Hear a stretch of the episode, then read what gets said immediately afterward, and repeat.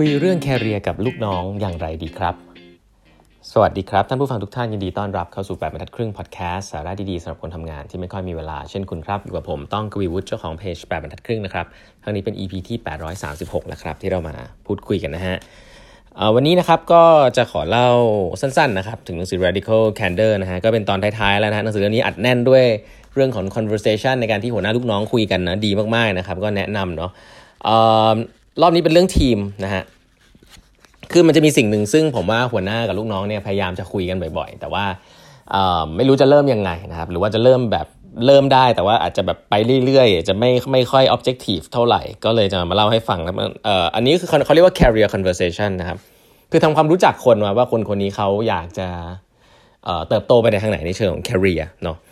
เขาบอกว่าจริง ๆ แล้วมีอยู่ 3 อย่างด้วยกันนะครับ ที่ถ้าคุณเป็นหัวหน้าแล้วคุณควรจะชวนลูกน้องคุณคุยนะครับ อันนี้ระดับตั้งแต่คุณเริ่มเริ่มรู้จักกับเขาเลยนะครับการชวนคุยเรื่องแคริเอร์เป็นเรื่องสำคัญนะครับ ต้องทำใช่งี้ก่อนต้องทำนะครับทีนี้ถามว่าทำไมต้องทำเพราะว่าเพราะถ้าคุณรู้แล้วว่าเขาอยากจะทำอะไรเนี่ยแล้วคุณสามารถปรับทิศทางในการเติบโตให้เขาได้เนี่ยในเชิงตัวงานเนี่ย เขาจะทำงานได้ดีขึ้นครับ เพราะว่ามันตรงกับสิ่งที่เขาต้องการนะครับอันนี้คือเบสิกก่อนอย่างนี้นะฮะถ้าคุณคิดจะเติบโตทำให้พนักงานเติบโตใน way นี้เนี่ยอันนี้สำคัญ แต่ถ้าคุณเห็นพนักงานเป็นเครื่องจักรอันนี้ก็ไม่ต้องสนใจแล้วกัน แต่ว่าอันนี้ถ้าเป็นงานด้านอินโนเวชันสำคัญมากนะครับวิธีข้อหนึ่งนะครับเวลาคุณจะคุยกับพนักงานเรื่อง career นะฮะอย่าเพิ่งคุยเรื่อง career ครับให้คุยเรื่องชีวิตก่อนฮะ life story ครับสิ่งนี้สำคัญนะครับ เพราะว่าเขาบอกว่าการที่เราจะเรียนรู้คนคนหนึ่งได้เกี่ยวกับเรื่องงานเนี่ยเราต้องเรียนรู้ว่าเขา เติบโตมายังไงครับ ครอบครัวแบบไหนนะฮะเรียนที่ไหนเรียนอะไรมีจุดเปลี่ยนของชีวิตอะไรบ้างนะครับ แล้วก็ทำไมถึงมาทำงานที่นี่นะฮะมาแล้วเป็นยังไงบ้างที่บ้านทำอะไรพ่อแม่ เป็นยังไงลูกเป็นไง คือให้เล่าอ่าคือเป็นเป็นเป็นให้เรื่องให้พูด life story ก่อนนะครับ แล้วก็จะดีถ้าคุณสามารถแชร์ส่วนของคุณด้วยอันนี้สำคัญ เพราะถ้าคุณสามารถแชร์ส่วนของคุณเนี่ยบางทีมันเป็นเรื่องที่ sensitive แต่ถ้ายิ่งคุณกล้าแชร์เท่าไหร่ life story ของอีกคนหนึ่งเนี่ย เขาก็จะกล้าแชร์มากขึ้นครับ แต่เรื่องนี้เป็นเรื่องที่พูดง่ายแต่ว่าถ้าพูดผิวๆเนี่ยโอเค แต่การจะแชร์ให้ลึกถึงวิธีการคิดในแต่ละช่วงชีวิตเนี่ยสำคัญนะครับมันทำให้คุณเห็นสิ่งที่เรียกว่า values ของคนฮะคือเวลาเราถามถึงว่าเฮ้ย values ของคุณทัศนคติอะไรที่คุณให้ความสำคัญเนี่ยหลายๆครั้งเวลาเราถามอะไรตรงๆว่า values ของคุณคืออะไรเนี่ยคุณก็จะได้คำตอบที่มันเป็นพวกแบบมาจากหนังสืออะ value ของผมคือเรื่องของ integrity ครับเรื่องของความพยายามอะไรเงี้ย คำตอบพวกนี้จริงๆ เราไม่ค่อยดีนะฮะ มันเป็นคำตอบที่เหมือน bullet point บนสไลด์อะแต่จริงๆ แล้วคุณจะเรียนรู้เรื่อง value ของคนได้จากการที่คุณถามเขาว่าเออเขาผ่านอะไรมาบ้าง แล้วเขาแก้ปัญหาเหล่านั้นยังไง เพราะอะไร และคุณก็ตีความสามารถจะตีความเหล่านั้นได้ว่าอะไรที่สำคัญครับสิ่งที่คนทำคือ value จริง ๆ สิ่งที่คนพูด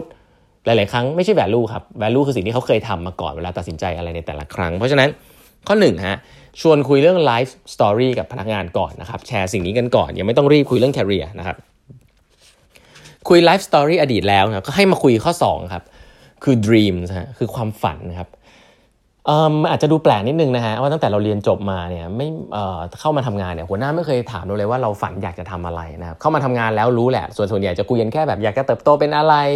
อยากจะโปรโมทเป็นตรงไหนอะไรเงี้ยแต่เรื่องความฝัน as a person เนี่ยก็มีความสำคัญครับว่าอนาคตเขาอยากจะมีอะไรในชีวิตบ้างนะครับอยากจะมีบ้านสักหลัง อยากจะมีครอบครัวที่ดีนะครับอยากจะเติบโตในหน้าที่การงาน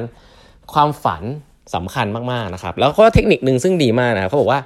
เวลาคุณให้ลูกน้องคุณเล่าความฝันของคุณคุณก็ควรจะเล่าความฝันของคุณด้วยนะครับ อันนี้อย่างแรกก่อนอย่างที่ 2 ก็คือว่าพยายามให้ลูกน้องพูดความฝันหลาย ๆ อันนะฮะเขาบอกอย่างต่ำคือ3าถึงหอันนะฮะเพราะบอกว่าความฝันแรก ๆ ที่ลูกน้องเล่าให้คุณฟังอะมันจะเป็นสิ่งที่ลูกน้องอยากเล่าให้คุณฟังครับอยากเขาคิดว่าคุณอยากได้ยิน ความฝันในเรื่องของการทำงานนะทำงานหนักนู่นนี่นั่น แต่ว่าให้สนับสนุนนะครับ ผลักดันให้ลูกน้องเล่าออกมาเยอะกว่า 1 อันนะครับอันนี้เป็นเทคนิค เพราะว่าเมื่อเขาบอกว่าเมื่อเมื่อเล่าสิ่งที่มันเป็นคิดว่าหัวหน้าจะได้ยินแล้วเนี่ยแล้วหัวหน้าอยากฟังเพิ่มเนี่ยเขาก็จะเริ่มเล่าสิ่งที่มันใกล้กับหัวใจเขามากขึ้นนะครับเล่าสิ่งที่คำภาษาอังกฤษว่า close to their heart มากขึ้นนะเพราะฉะนั้นคุณต้องเข้าใจว่าอนาคตคนคนนี้อยากจะเป็นอะไร ฝันอยากจะได้อะไรนะครับทั้งเรื่องงานถึงส่วนตัวนะครับ ก็ เอาง่ายๆคือมันเป็นการทำความรู้จักแล้วกันนะครับ ทั้งเรื่องเล่าของไลฟ์สตอรี่แล้วก็เรื่องของความฝันนะครับ อันนี้ก็ 2ออย่างล้วนะครับ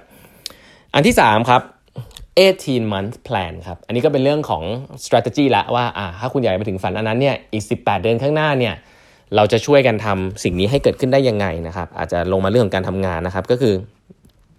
ให้ list ของที่คุณสามารถจะช่วยเขาได้ และคนคนนี้